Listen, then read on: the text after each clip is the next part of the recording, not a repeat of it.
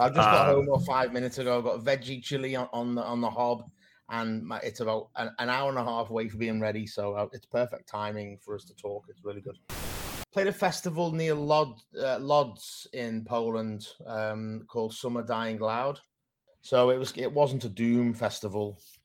It was like a, a, a death and black metal festival. But that's cool. It's good that we can play sort of have one foot in in in that area that definitely opens up more options for us for playing shows which is it's important that we don't pigeonhole ourselves too much although clearly we are very happily a doom metal band and we feel as though we're getting away with it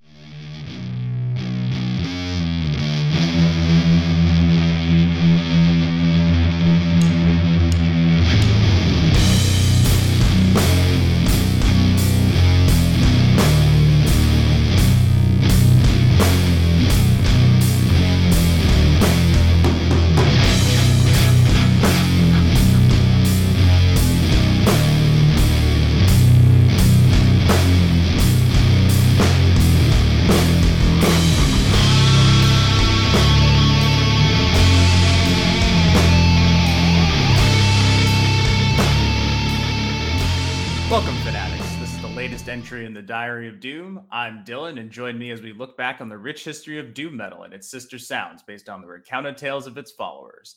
Every week, we'll have a different guest to spin their yarn. You can visit the website at diaryofdoom.com, follow us on Instagram, like us on Facebook, follow the podcast on diaryofdoom.podbean.com, and subscribe and listen to the podcast on Apple Podcasts and Spotify or whatever shady podcast streaming app you want to use. And if you have a question or whatever, you can fire off an email to diaryofdoom1968 at gmail.com.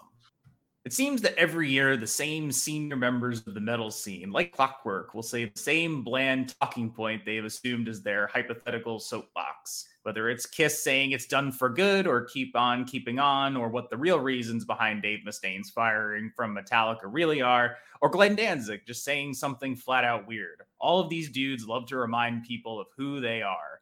One of my favorites comes from none other than John Davis of Korn fame. He loves to remind folks every year that there's no more interesting music, no more bands, and nobody creating any kind of art related to music because, well, apparently that all just fucking stopped at Korn.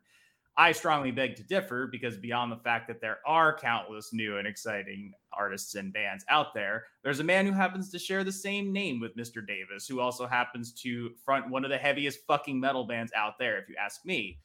Korn's John Davis, please step aside for Conan's John Davis, our guest for this week's chapter of DOD, the true lords of caveman battle doom. Thanks for joining us, John. You're welcome. That, that was one hell of an introduction. Well done. I I, uh, I hope you don't mind that I uh, I used you as a sort of to take a little dig there at John Davis. no, I, I I I also was a huge Korn fan, and um, every time uh, I see an article on Facebook where he's been interviewed for a big magazine, I always share it on my personal profile and say thanks for the interview. And it's become a bit of a running joke now. So I, I, feel like John Davis and myself, it feels weird to say that, but I feel like John Davis and myself are intrinsically linked in more ways than he knows. That's awesome. Uh, so John, uh, this John uh, plays guitar and uh, performs battle cries and yelling as well in Conan, and uh, he's been uh, doing that. You've been doing that for about 21 years, which is pretty incredible. Before we delve into the history and music of Conan, how does it feel to be active in a band for over 20 years, and like, what do you credit for successful career in heavy metal? My sort of early days playing guitar in bands before Conan was all about just me wanting to just play in a band. I thought it would be a cool thing to do when I was, I'm 46 now. So when I was like 15, 16, 17, learning to play guitar, trying to do my studies at school and then university, I remember all I wanted to do was, was to just be in a band that played on stage. I didn't want to learn how to be a, a property manager I didn't want to do my A levels at school. I didn't want to do any of that stuff. All I wanted to do was try and play music live. And I, I didn't know why. I didn't really know how I was going to get these shows, but I knew that that's I just needed to start a band and and, and get going and inspired by Nirvana and bands like that at first. fast forward into when you know when Conan came around, I recall there was like a transitional period between my the other band that I was in, which was called uh, Release, and then I had one of my four by twelve cabs. A friend of mine had typed the word, had made an uh, an artwork of the word release where the where the letter R was an ejaculating penis, and um, I, am glad I don't have that anymore. And uh, went from release, and the bands that I was in just started to get like sorry, the music that we were writing was starting to get progressively heavier. When I started to listen to bands like Fudge Tunnel and Sepultura and uh, Nirvana more so, that band went their own. They wanted to go and play covers at weddings or whatever it was they wanted to do. They brought someone's brother in and they and we. I remember playing the police. Um, Roxanne, you can put on the red light. That's one mm-hmm. of the mm-hmm. songs that we, we did, believe it or not. And it wasn't for me, that kind of thing. So anyway, that band disbanded, formed another band, and we called ourselves um, Windigo. And uh, sadly, the drummer in that band, a young man called Gary Lynch, and we'd only been hanging out for like two or three months. He was um, involved in a hit and run. He got out of a taxi, and some, some, some idiot drove into him and nearly killed him. So he, he was he, he was unable to play drums anymore after that. So we brought the old drummer from Release back.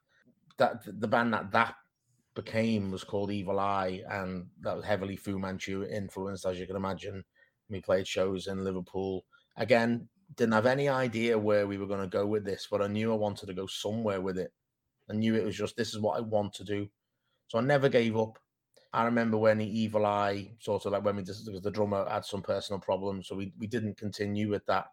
And then a little while later, I was just like super antsy about starting another band again, and I started just practicing at home and came up with some ideas for riffs. I, I knew we're gonna like was kind of different from what I was I, I had been listening to. I've never really explained all of this before, so you must have got me in the right mood. I was living with my mum and dad, and I've, been divorced then, so I, have moved back home with my folks temporarily.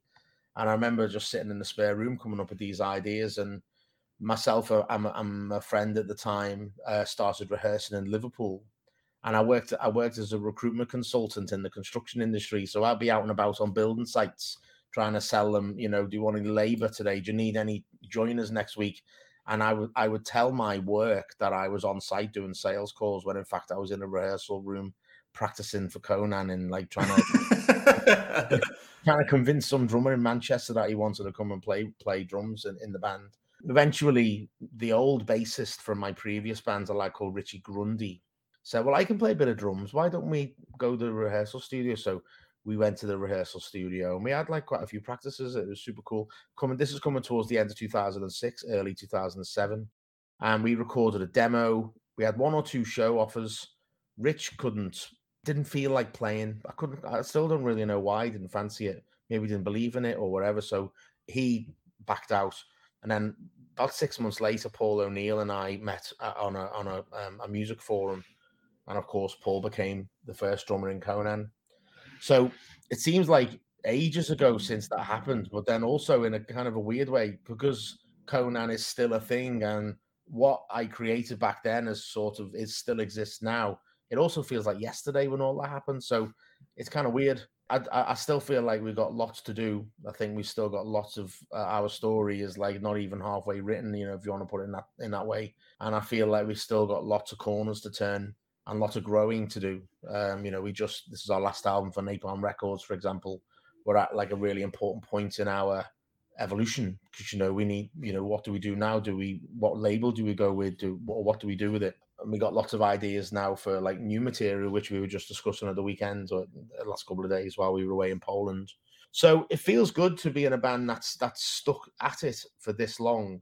There was never really any really big plan to do that right at the beginning or even halfway through. You know, it never really was like, oh yeah, let's start a band and we'll make loads of money and we'll go on tour and we'll smoke weed all day long and eat pizza and we'll live forever. That was never really that was never really a thing. Everything that's come our way has just kind of happened naturally. You make some business decisions along the way, and then those people kind of help you out with shows and whatnot. Mm-hmm. And it's been it's been an, an amazing journey. Um, I, I obviously made some sacrifices personally along the way. You know, I, I do have children. I don't see them as often as, as I would like, but I, but I do see them often. You know, they don't live; they're only ten minutes down the road. So when I'm when I'm not on tour, you know, they're a very important part of my life.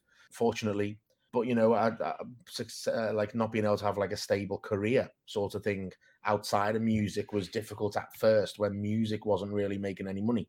You know, I was always like, you know, I never had a, had a pot to piss in, as we say over here. So that was that was a very difficult thing to sign, almost like a, a disincentive to some people. Like, you know, oh, you know, I can't handle this. I'm just going to go and do the office job and, and have a career in an office being told what to do all day. But for me, it was the opposite. I've been so idealistic about just being I want to be in a band. I want I, I want my life to be that like that Nirvana video live tonight sold out where they're in a van or or in a plane and they're on TV. We've never been on TV show. Don't we may never do that.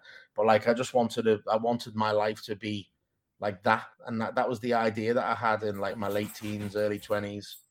And I, I've always been really determined just to that is the life I want. I want to that's how I want to be. That's what I want to be remembered for is to have that kind of like uh, energy um, and put that into the world. So far, we've done pretty good. You know, we're, we're, our appeal, you know, it's uh, it's quite strong. I think you know we're a doom metal band that a lot of doom metal fans will know, and that that's important for me. You know, it's important that we've got like after all this time and all of this energy that we've put into it, we we you want some sort of recognition, or you and we do have some recognition. So that's enough for me. You know, I, I really enjoy playing. I really enjoy writing. So whatever comes our way now as a bonus, you know, I feel like we've built up enough momentum for us to just kind of go wherever it is we're meant to go. So now all all our effort is into making cool music and playing shows as often as possible. We're not too worried about how people view us anymore because I think we've kind of we've been given a reputation by other people. You know, people have a perception of us which uh, is generally pretty positive. So for for us now, we're kind of like we're enjoying doing those things which fuel that fire. You know, writing cool music and playing when we can, playing cool, interesting shows. Which um, obviously we just come back from Poland just this weekend. Last weekend we were in Brazil. You know, it's like insane that we get to do these these things with these songs. I still play. We still play Satsuma and Battle in the Swamp which are songs that I wrote back in 2006 in my mum and dad's spare room. It's cool as fuck. I'm living the dream. You know, this is what I've always wanted to do. And, uh, you know, who knows what will happen after this. That's pretty incredible, you know. Um, but to turn the clock back, so what was your musical upbringing like? Did you have one or did you find music on your own? I mean, after all, you're from the same city as the Beatles. So I knew you were going to say that. knew, knew it. But you're right though, and naturally there is that. Uh, but it's it's not like the it's not like it's not like they they play the Beatles at 5 p.m. and that's when you got to go home from playing football in the street. Right, right. Dinner, and you got to say, you know, you got to you got to recite the lyrics to "I want to hold your hand before you eat dinner" or anything like that. It's not. We're not. It's not a religion, but definitely the um, the Beatles is like a tourist attraction in Liverpool now. It was the Beatles were never really an influence on me musically. That I'm not going to say I was ever a Beatles fan, just the same way I'm not a Jason Donovan fan or a Belinda Carlisle fan. You know, I obviously know about them out of the corner of my eye, sort of thing, but they're not a band that I've never really paid much attention to, apart from obviously they're a big name. So my musical upbringing really, uh, I, have got some isolated memories from when I was a very young boy, um, and I'm talking like six, seven, eight, nine and I remember that my dad had an acoustic guitar, and I do remember as a very young child, and I think my parents still remember. I, I, I was trying to strum the guitar with a spoon, and that was like, uh, I do remember that. I don't know how old I was, but I remember the house we were in, and it was it was we moved, we left there when I was eight, so it must have been then. And another memory from that kind of era, that time was a friend of mine. His dad had like quite a few records, and I remember he had the, the I remember specifically the album cover for um, Iron Maiden, Number of the Beast, and I remember looking at that and being kind of intimidated by it as I was a baby, and I was looking at it and it was kind of scary with the Eddie on there and whatever else, and I remember that that must have had an impact upon me because being kind of intimidated by music has always been something that has drawn me to it. And moving on with like, like my like story of music I remember like not really being fussed on music generally, apart from Motown and some pop music, up until the age of about 10, 11. And then when I went into high school, I remember I started listening to rock more because a couple of lads in school were into Led Zeppelin and they gave me like a couple of Led Zeppelin tapes. Um, Rainbow was um, cool. I remember, I remember one of my friends would song would sing the song "Since You've Been Gone," getting on the bus one time to school, and I remember specifically that moment when he was him and someone else was singing "Since You've Been Gone." Out of my head, can't take it. And I, that's like a song that I, that's a moment in time that I remember now, and I must have been twelve years old. So that lad there, Robert Rice, he gave me a few a few Led Zeppelin tapes, a few Rainbow tapes.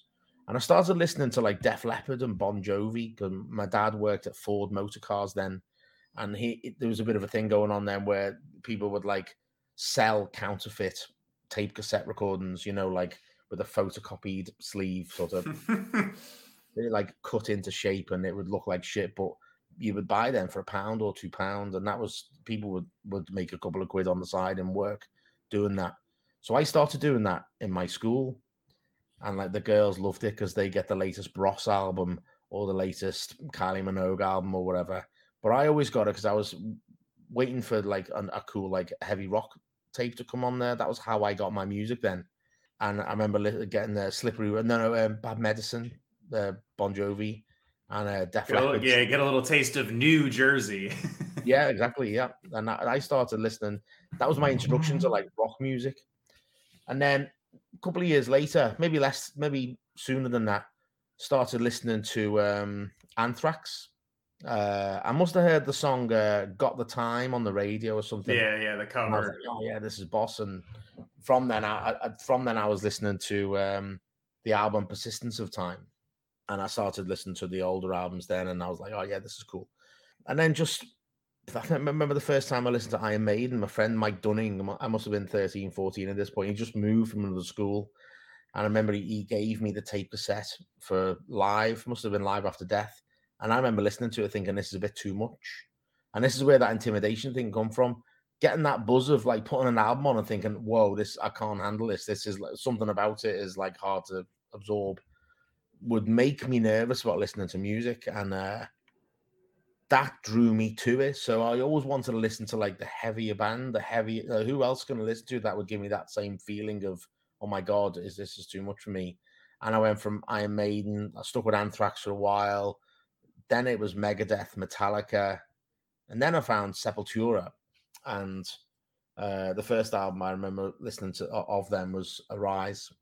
And then, of course, from there, I looked back at Morbid Visions, uh, Beneath the Remains, um, and then Sepultura became like they were like one of those things which just like they blew my mind because they were just like thrash metal in a similar vein to Megadeth were in a way, but just super heavy and interesting because he sung with this Brazilian accent, mm-hmm. which I mm-hmm. thought I thought was cool as fuck. And like you know, bit of a bit a bit of a tangent here, but now I'm like really good friends with those guys. I mean, just two days ago, I had a you know a, a telephone conversation with Gloria Cavalera, Max's wife, about some band business stuff, just giving me advice on a few things. So that's insane to think. At 14, I'm listening to her husband sing, and then fast forward 32 years later, I'm talking to to Gloria, and she's giving me advice on on the music business. It's just like mm, just amazing how the world works.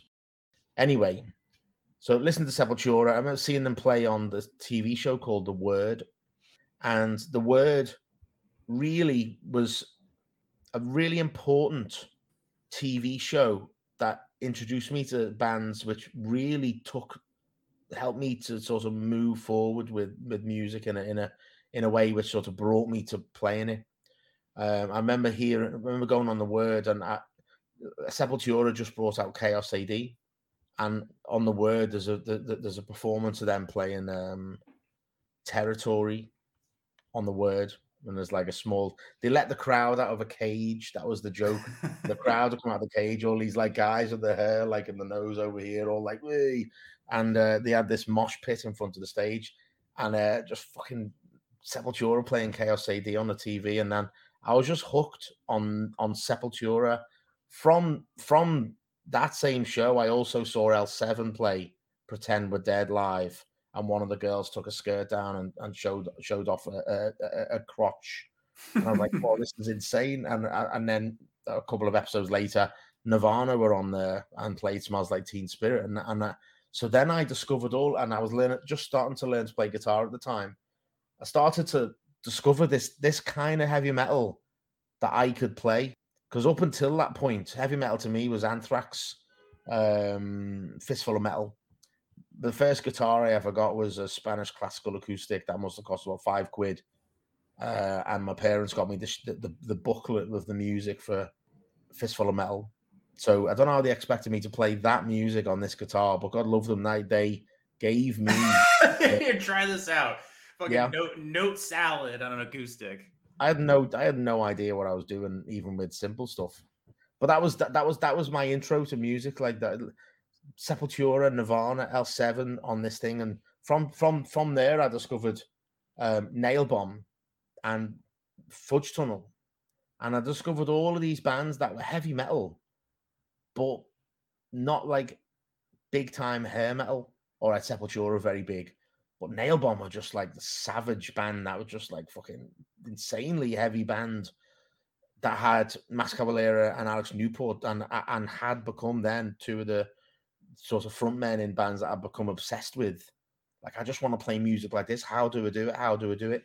And because I was listening to them, the bands I was in, and this this all happened around the same time as the band release with the ejaculating letter R and the band like um, Evil Eye and Windigo, sort of like my out out the corner of my eye was always like I was always at, I was always paying attention to what Fudge Tunnel and and Sepultura and and uh, Nailbomb had done, and that made me want to just play heavy music. And over time, I uh, just started writing riffs, which became the riffs that you're now hearing Conan. And it, it's all thanks really initially to my mum and dad buying me that Spanish classical acoustic and me not being able to play it one thing which I think I will add to here was I, I, I, was trying to play guitar but wasn't doing very well at it. And I remember my granddad, rest in peace, he used to put five a five pence piece in this broken money box that he had on his on his windowsill. And in this win, uh, he would put a five pen five pence piece or a penny in there. And I remember on my 18th birthday, God love him, he'd saved up enough money to give me a hundred pounds. So my mum and dad took me to Manchester with my granddad. I think, uh, if I recall correctly, he came with us because I wanted to spend that hundred pound on a leather coat. The, the, posh day out was to go to Manchester and go to the Arndale Centre, and I remember in this leather coat shop, there was a man in there, and he was talking to me about, "Oh, you're getting a jacket? Are you 18? Yeah." And he he he was asked. I, I said to him, I was just starting to play guitar, he said, "Oh yeah, what what what sort of?" So I, I started explaining to him like I had a, an acoustic guitar, and he says, "Can you do power chords?" And I was like, "No, what's a power chord?" So I was playing like bar chords, the traditional way that a teacher would show you, and he said, "Well, just you know that Nirvana would most of what they play is a power chord." You know, I'm like, "What's a power chord?" So he showed me what a power chord was, and I was like, "Holy shit!" That mo- uh, him showing me this this unassuming middle aged guy in in a leather jacket shop in Manchester taught me really. Un, he unlocked the key, uh, the, the, the box, you know, that gave me uh, the ability to to to just write riffs um, at will. Everything I was doing was it was a fully formed bar chord, mm. and you can't play Conan songs like that. You know, obviously, and I would have gone on a totally different path if I had never le- learned to play power chords off this guy. So yeah, all, eh, all around the age of 18. So everything just sort of clicked into place. I was like, oh, yeah, so I can play power chords now. So I can make melodies and sing over these. And then I can form songs then. And then over time, the riffs I were writing were getting heavier and heavier. And, and, and we recorded our first demo in January 2007, January 27th, 2007. And I've been in a, I'd only just started a relationship with Holly, my ex wife uh, who became, you know, we we married and we Skyhammer Studio was born from that relationship. So again, that's like an important part of my life. So from the age, age 18 onwards was when things kind of got a little bit more structured for me. That was a long story, wasn't it? Didn't it? Uh, I've, you probably think I've been drinking. I've not had a touch of alcohol. I've been driving all day. I for some reason, I've I'm talking like um, I'm talking like I've not spoken all day when I've when I've actually been speaking all day. So I, I must be in a good mood. But it's all interesting because it's part of the story, and it kind of it helps define who you are. It helps define the band, and Yeah. you know, it kind of peels back the layers, and you know, it, it also helps sort of like demystify it because it's just like you're a real dude with real problems. You know, Yeah, yeah. you still got your world's best farter mug and Yeah. everything like that. and I'm really proud of what we've achieved so far, and I'm really excited about what we can achieve moving forwards. So for me, it's like super cool that it's come from that beginning. You know, I never went to music school. No, no one ever bought me an, an electrical guitar. The, the only help I've ever had was this Spanish classical acoustic, which just got me interested. And everything after that has been my own my own determination. It, it definitely is like a classic story of volume over talent. You know, people obviously like us because of what we do. They are fans of the band, so I'm not going to try and say that we're not good. But what I am going to say is, is that my technique is quite limited, but I've just made the most of it by being determined and being resourceful. And I think any any other musician who feels like they're frustrated or whatever, I, I would just say try harder because that's all I've done. One other one thing I will note about Conan is that it is listed as a recent notable band on the Wikipedia for for Liverpool. So I'd say you've uh you've earned your due cred. Oh yeah, that's cool. I better check that out then. That's awesome. You're up there with Carcass. Oh wow, that's cool. I remember like when the I heard first heard of Conan, my reaction was there's a band called Conan, like just straight up the barbarian. And for anybody that doesn't know, Conan is in is like the character Conan, the um, uh, Robert E. Howard character, is in the public domain as of 1936. But to assume the mantle of Conan, you can't just make it any kind of music. When did you know you wanted to go with that name? Well, we've been practicing a little while, uh, 2005 6, and we were practicing under the name of um, Healize the Body initially. And that's still my eBay username. Um, That's a cool name. yeah, it, it was a cool name. I had, we had a website with that on it and all, and it, it was great. And um, we then changed the name to Pazuzu, which was like I, th- I think a, a Latin American um, equivalent of Satan. Um, Like the thing from The Exorcist. is that what it is? Yeah, I I- believe I that's the name of the demon is Pazuzu. Right. Okay. Yeah. Yeah. yeah. I never. That, so I knew it was a demon thing. I wasn't sure if it was Satan or not. But then we also had this other name called Demon de Mauro, which I actually can't remember now where the fuck that came from. But it, it, it, it, it came and it was our name for a short while. So I've got an old iPod somewhere. That's you know a busted old iPod on a shelf somewhere. That's got all of those early demos on it where we did like. but one of the song, one of the first demos we had was called "Head of Lumps."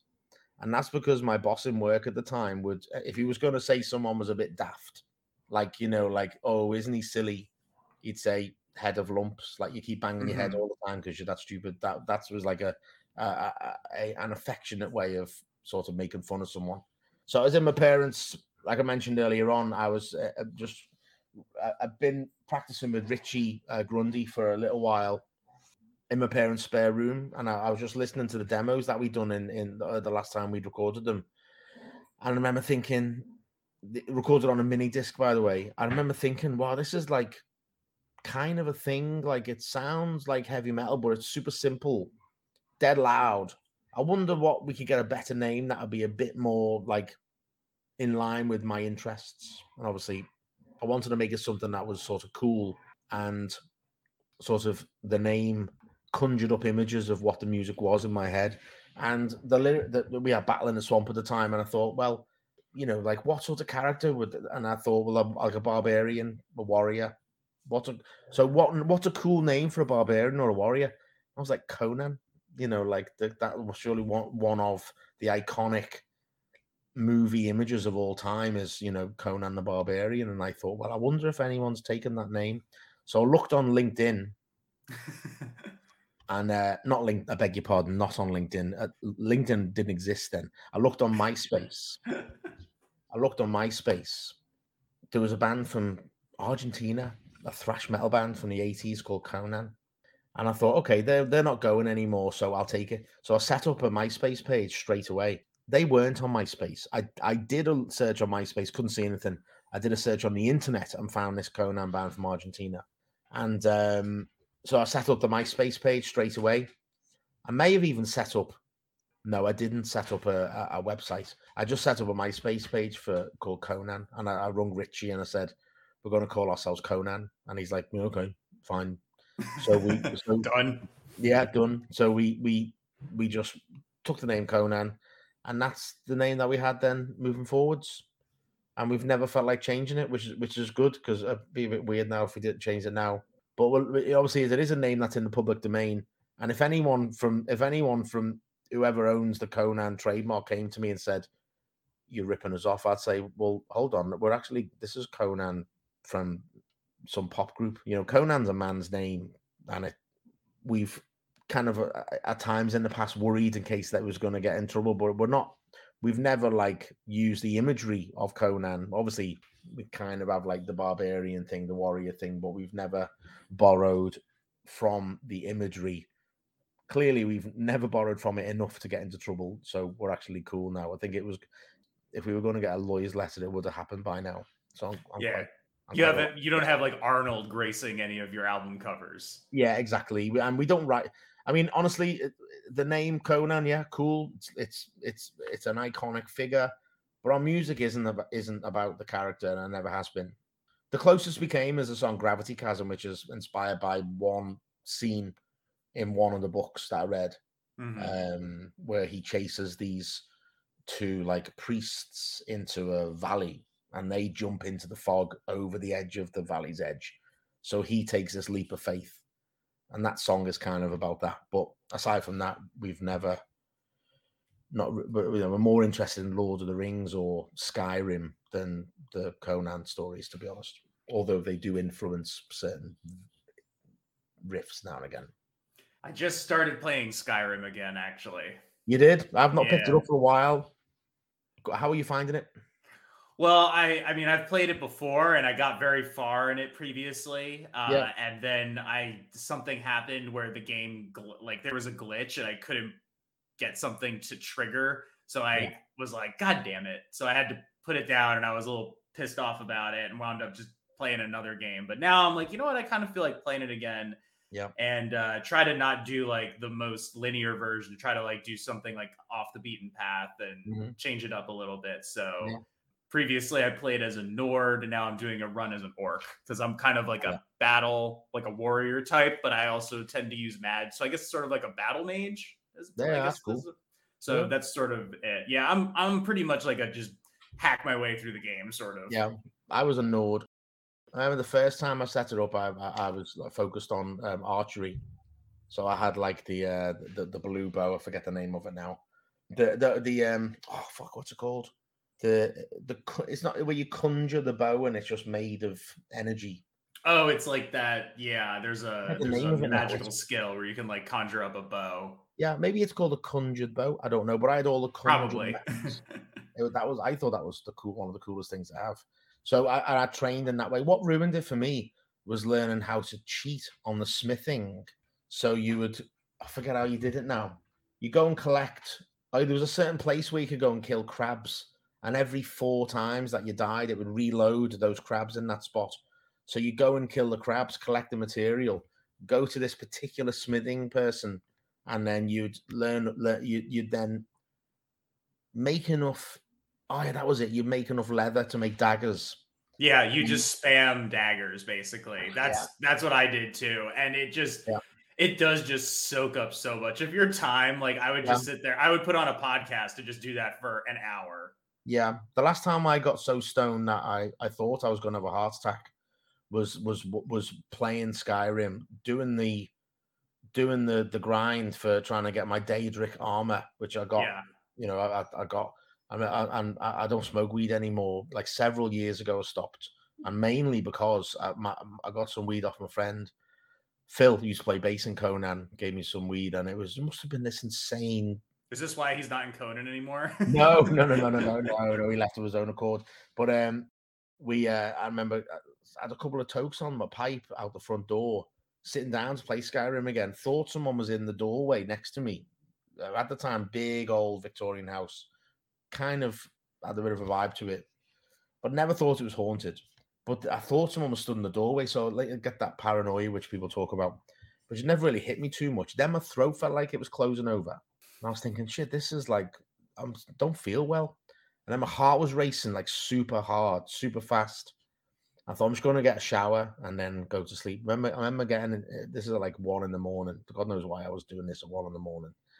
And then I remember getting a shower and my head, I was falling asleep, stood upright. But then my jugular was, my heart was pumping so hard. My jugular vein was making my head move because it was like bobbing my head, or it, felt like it was. Yeah, it felt like it was. I thought I'm gonna have to go to bed. Here, I have to go to bed here before I die. And anyway, like, I think that was one of the last times I smoked weed. I think the time after that was in New Zealand, and this guy had a bong, and it made my throat close up again. So I thought, nah, I'm gonna end up like smoking weed one time innocuous, and I'll end up dying because I've got some weird reaction which I never realized I had. So Mhm. uh, yeah, that, that that made me give up weed. And this is like 2017, 18. I don't know where we got onto marijuana, but we did. Which is funny given the proclivity of its use. Uh, probably when you know people are listening to your Yeah. music. But in ter- in terms of uh, like Conan stories, like what are your some of your favorites, or do you have any like favorite runs or versions? Like I was a big fan of the Dark Horse era of Conan, written by Kurt Busiek, and of course I like the movie with Arnold a lot. The Yeah. the sequel's not the best. the Jason Momoa one, though, the action is kind of a bit more interesting, but it doesn't have the same vibe to it. I'm not a massive fan of Arnold Schwarzenegger's acting in those movies. Something about it which uh, which is Yeah. which really grab me, but the stories are awesome. I mean, I've got my bookshelf here. If I just pluck the first one out that I have, Conan of the Isles, I love the old artwork. Rouse the Camp, yeah, Lin Carter. Mhm. Uh, what else have I got up here? Oh, obviously, I got. I mean, it, how could I not have that? That's like the It's the Bible. the compendium. Yeah. Uh, and I've got others dotted around my bookshelf. I mean, my bookshelf is full of. just all kinds of stuff. Yeah, it's all science fiction or Conan. So one one or the other. But um, the the Sword of Skelos is a really good one. If you haven't read that, I haven't read any of the actual books, so okay, that's a good one to start with. I'd recommend that. Yeah, and then you got Conan of Aquilonia. There's lots of cool, lots of cool ones. They're all good, actually, to be honest. And they're all they're all worth a read because they all they're all awesome. There's a Conan video game that's kind of like Skyrim. I've I've heard of it. I've not played it. I kind of don't want to. I feel like Mm. as if, I don't know. I think it'd ruin it. I don't know. I, I just don't feel right. I don't know why. Yeah, it looks all right. It doesn't look like it's like that great, you know what I mean? But it's one of those games that it's it's popular to stream on and people play it for that and you know Yeah. you can probably have some unintentional hilarity with it. Yeah i think I almost almost considered getting it at one time, um, but it would have been too much of a time sink for me. I've got enough of those, so I'm fine without it. Besides Conan, those stories, like where else do you pull from to create your music? More so in more so earlier on than now. I would like read books, and a- line in a book would make me wanna would make me think of a riff, almost like the way the rhythms play out and the syllables in the sentence will make me think of a riff, and that happens all the time to me. Still does now sometimes, and that will give me an idea. And then from that riff, then if I happen to be like practicing anytime around, then me and uh, Johnny now or whoever was playing the drums, I'd like say, oh yeah, let's play along to this, and the song would just b- would be born from that. Now I, th- I kind of look now because we got like a bit of a back catalogue. I'm kind of listening to what we've already done and seeing what would be a natural pro- progression from there. Um, so in terms of like the riffs or the structure of the songs, I'm like listening to the older material and thinking, oh yeah, that would be cool. Be better if why didn't we do that? And then that'll give me an idea for a riff or, or like a harmony or whatever, or a vocal line.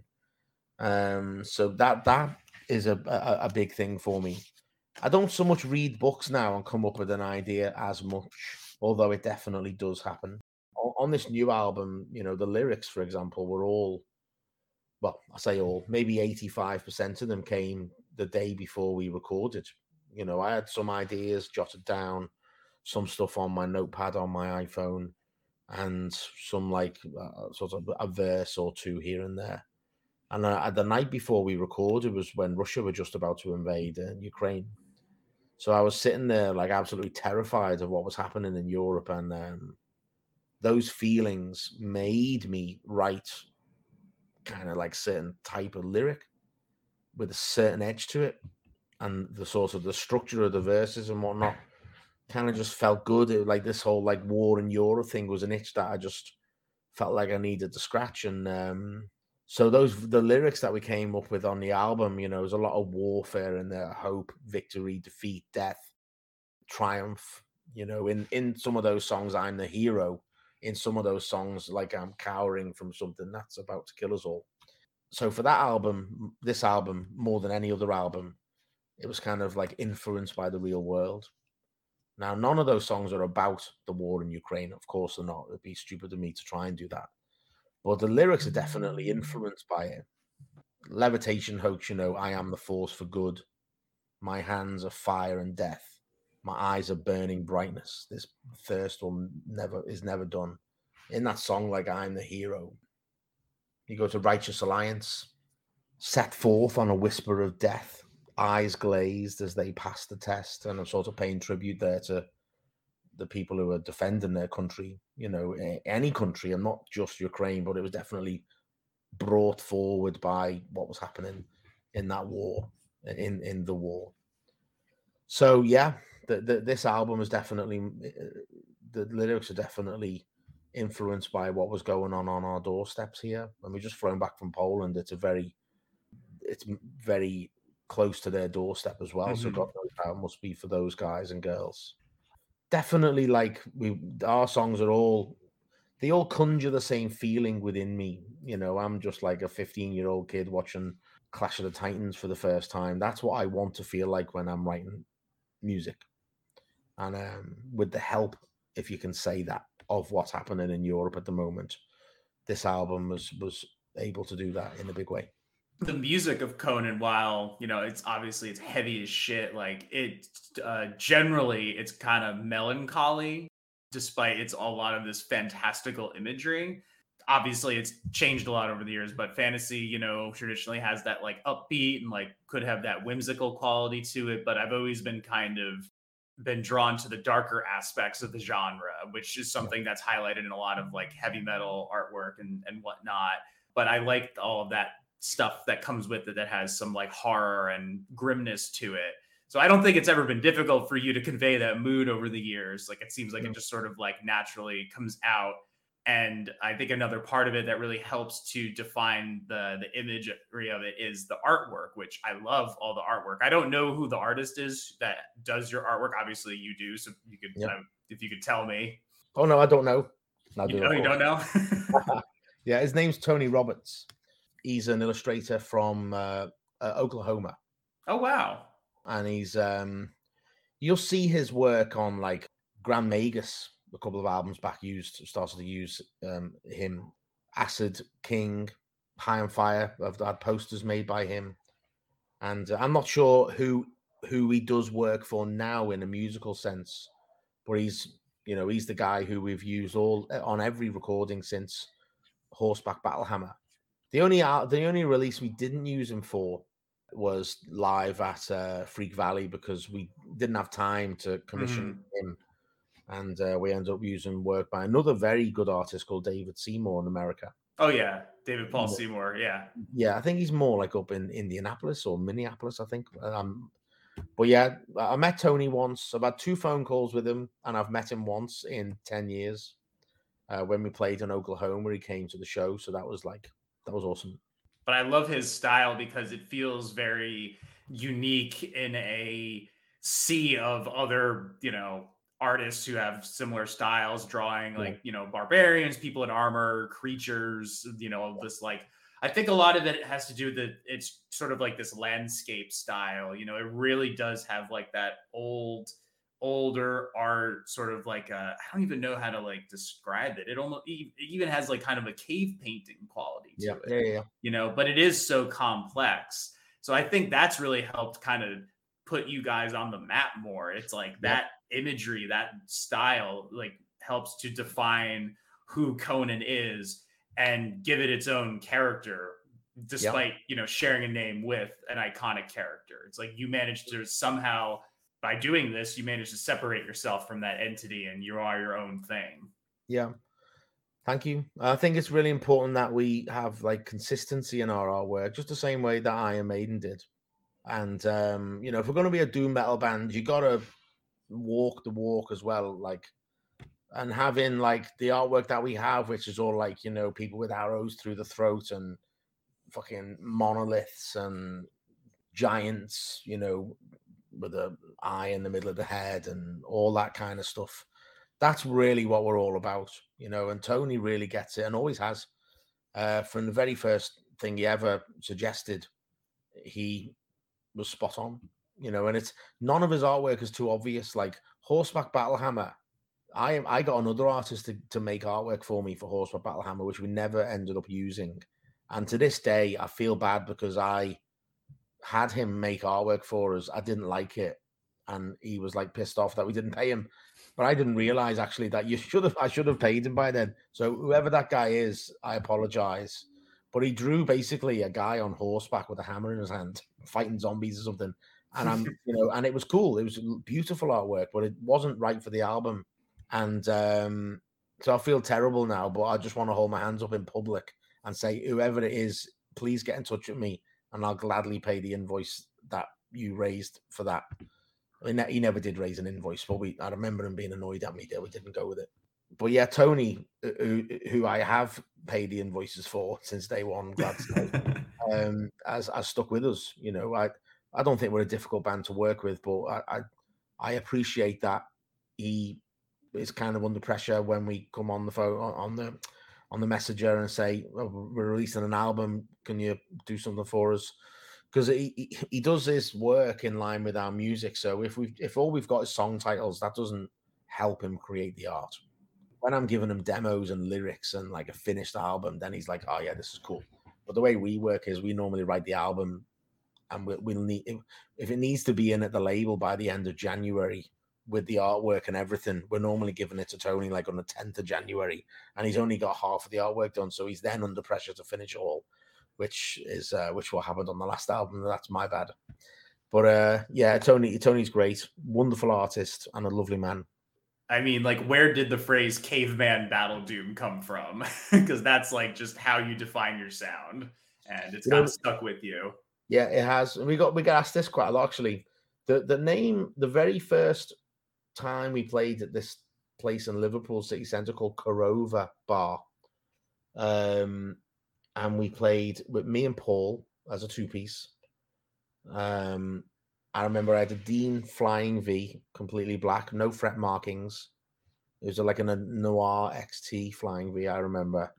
And I, I had this Sun 2x15 and a 412. I had loads of old amps. And the poster for that show the show was put on by a man called John McNulty and his other half, Jem McNulty. John McNulty, of they're good friends of mine now. John McNulty became the bass player that played on Horseback Battlehammer with us, and he played a few shows with us. He's now in Coltsblood. Back then, he was in a band called uh, Zangief. They were like a cool, a little bit like Clutch, but heavier type of band mm. in Liverpool. They were awesome. And um, he made the poster for that show, and I think he called us like two piece Battle Doom or two piece Caveman Battle Doom or something like that. Didn't realize the significance of it at that point. We just played this show, did like a half an hour set. Played a song actually at that show, which we've never ever played since, and I don't remember the name, but I, I remember that one of the lines was "Undead Warriors, give me power," something like that. I can't remember, but obviously that was like so. Mm whole Conan thing. Um, I wish I had that on video. I did have on video, but I lost it. So that was that was the first ever um, time that Caveman Battle Doom had been used, and then I think in the press or the you know like in in the promo for uh, Horseback Battle Hammer, the label that did the CD version of it were called um, Aurora Borealis Records, and they were from London. As a lad there called Andrew, I think his name was Andrew, and he called us Caveman Battle Doom. And the first ever Conan T-shirt was a silver horseback battle hammer design, and on the back it said Caveman Battle Doom silver, and uh, it's stuck. You know, like people say, you've made your own genre. Of course, we haven't. We just think it's hilarious that people still talk about it now. Because I mean, don't forget, this was like what, 2011, which seems like mm-hmm. an eternity um, for me. But uh, yeah, so I mean, I I would never say, oh yeah, that's what we are. We're a caveman battle doom band. That sounds ridiculous, but it's kind of fun to have something like that associated with you. So we'll, we, you know we'll put on the back of a t-shirt because it sells some t-shirts and it, I guess it looks cool. I like that. I like it because it's good to have something a bit gimmicky like that. Other bands do it, so why shouldn't we? Without leaning too hard into it. Yeah, not like oh, I'm not going to get like spend five thousand pounds on you know caveman battle doom embroidered back prints and or you know like bronze chest badge or something like that. I'm, I'm not going to go. Uh, yeah, I'm not going to tattoos on my leg. Let's put it that way. Uh, so we'll talk about the new album, Evidence of Immortality. Uh, it's incredible. I love it. Thank I you. think it's absolutely a Conan album, and this is the this is the first one out since 2018. But yeah. you managed to sprinkle in some other sounds into it, and like specifically, I'm talking about the closing track, "Grief Sequence," which is this yeah incredible like death doom type song with this haunting synthesizer or organ that gives me total John Carpenter vibes. Like I'm a big advocate for synthesize more synthesizers in Doom, but like how mm-hmm. did you come to the decision to close out with that? It seems sort of like not like against type for you, but it's a little bit not the norm for Conan. No, you're right. It, it, it wasn't the norm, and we wanted to put something in there that wasn't the norm. Uh, like on the last album, we had Paincantation, which you know was a could could be a Napalm Death song quite easily. So we had this song we called already called a grief sequence. Wasn't sure what to do with it because it was kind of like a like a like a flat landscape uh, uh, as songs go. And I thought I wasn't sure whether I could lift this enough with vocals. So we spoke to friend of mine, friend of ours, Dave Perry, who lives over in Copenhagen with his uh, with his other half, Joanna. And I don't know if you've listened to it or not, but we released uh, a split with Slomatics back in like 2012. Yeah. yeah, it's really good. Yeah, thank you. Well, Dave plays bass on that, and um, he does all the noise and effects in mm. Obsidian Sword. And on the song uh, "Older Than Earth," the third song on that EP, that's him on the keys. You know, he's and he's like that's his thing, like heavy music but with synths and keys and uh, he toured with us for a little while, and we used to play Older Than Earth live, and I would play along with what he's playing in the keys, and it sounded insanely cool. But then I didn't want that to be like our sound, so it was he didn't stick around for the band because he moved to Copenhagen. So when this when we had this song that needed a bit of a lift, it just became uh, like obvious that having Dave make it his own was the right thing to do. You know, didn't let us down and it does. You're right. It does sound like John Carpenter. Sounds like sounds like every cool sci-fi horror uh, Fulci soundtrack you you ever heard, and uh, it's great. And the song builds because of what he does. Mm-hmm. Without him, without him in there, the song is kind of not all that good, in my opinion. It really, what he's done on that song is really important, and he's made it like kind of a run of the mill doom song into something much more and I'm really grateful that we um, that he was able to do that. Me too. Do you find that Conan has a broader fan base internationally or back home in England? Because you know, I know the English doom sound is a little bit different than in the US varietal, and I was just curious if your sound draws in a wider appeal worldwide now, or maybe that doesn't matter because all bands basically function kind of on a global scale as it is these days. Yeah, there, there is that. There is that. That bands that we, we all kind of definitely do function on on a global scale. I would say that we have got a good following worldwide for sure.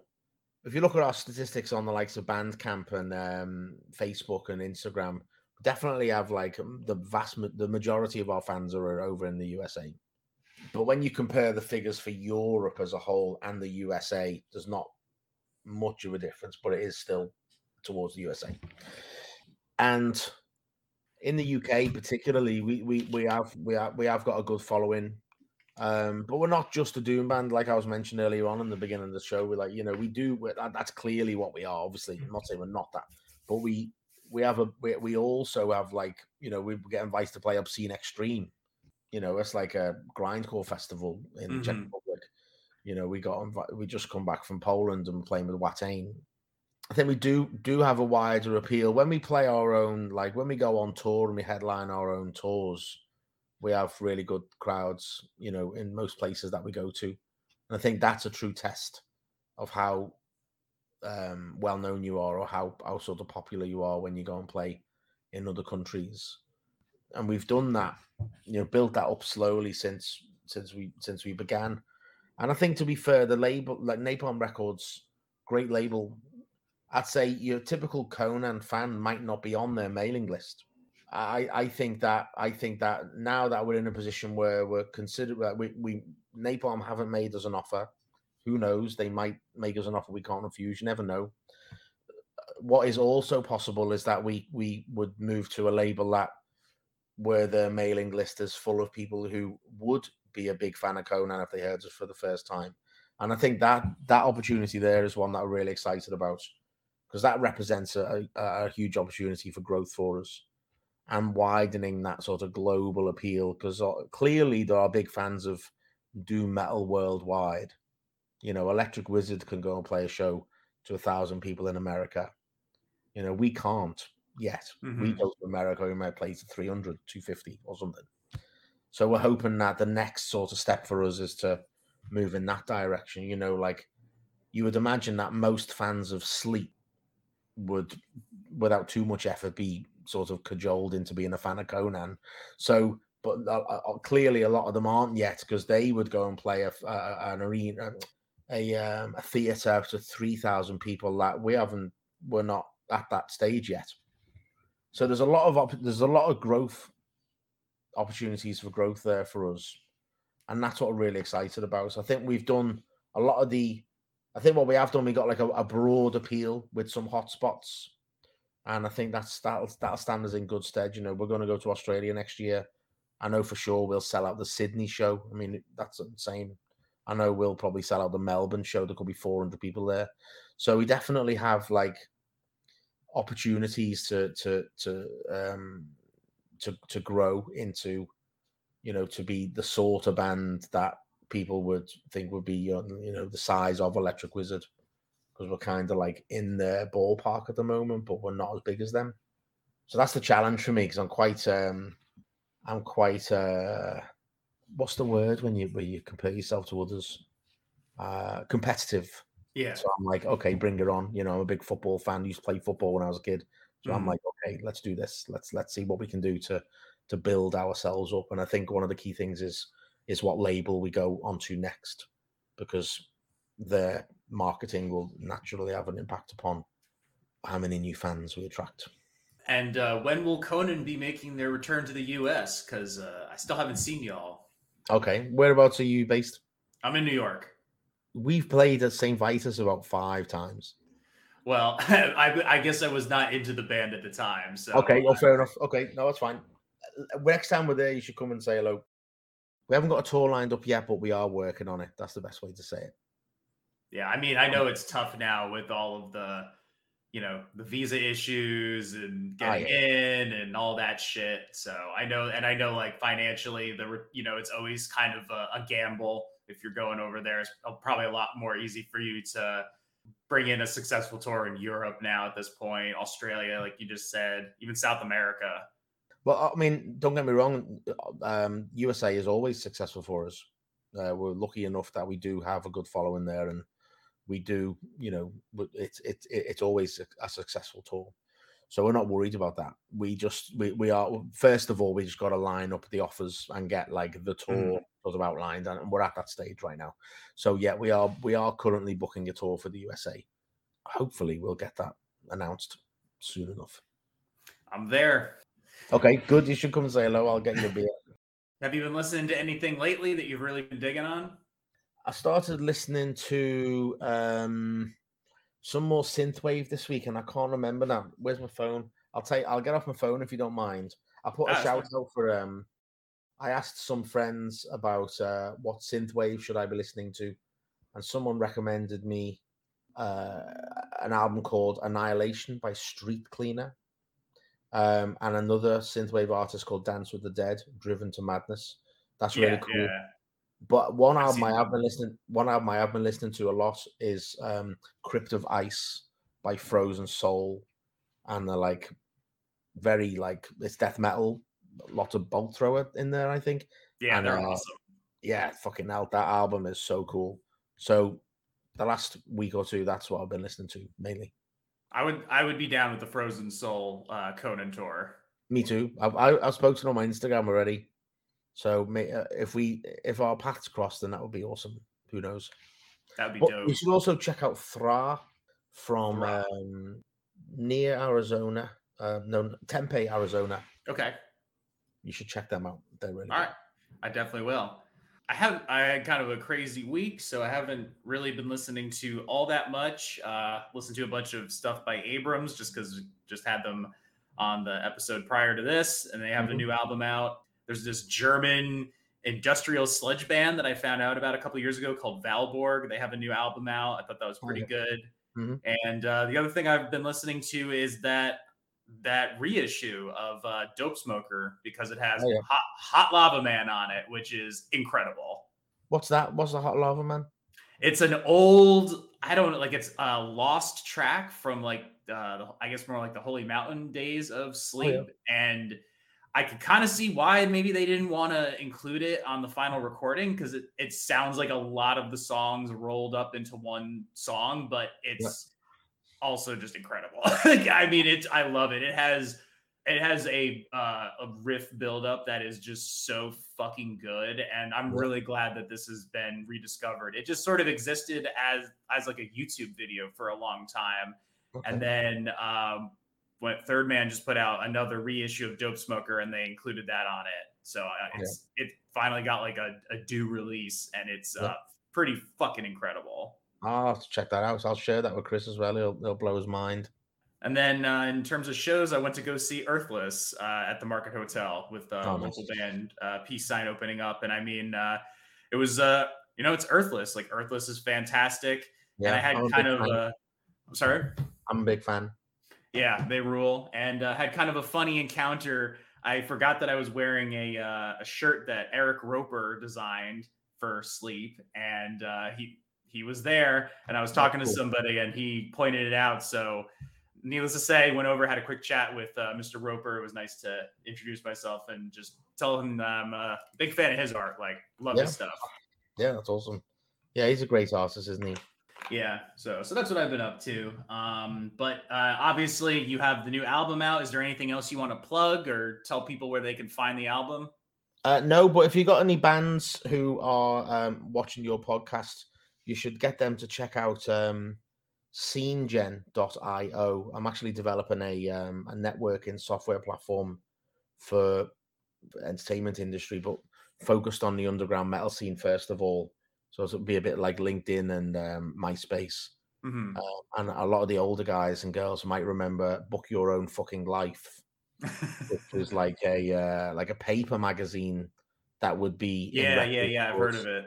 Yeah, well, that's a big inspiration. So myself and a team were looking at we're getting uh, some grant funding from the local authority and are getting a decision on that in a couple of weeks.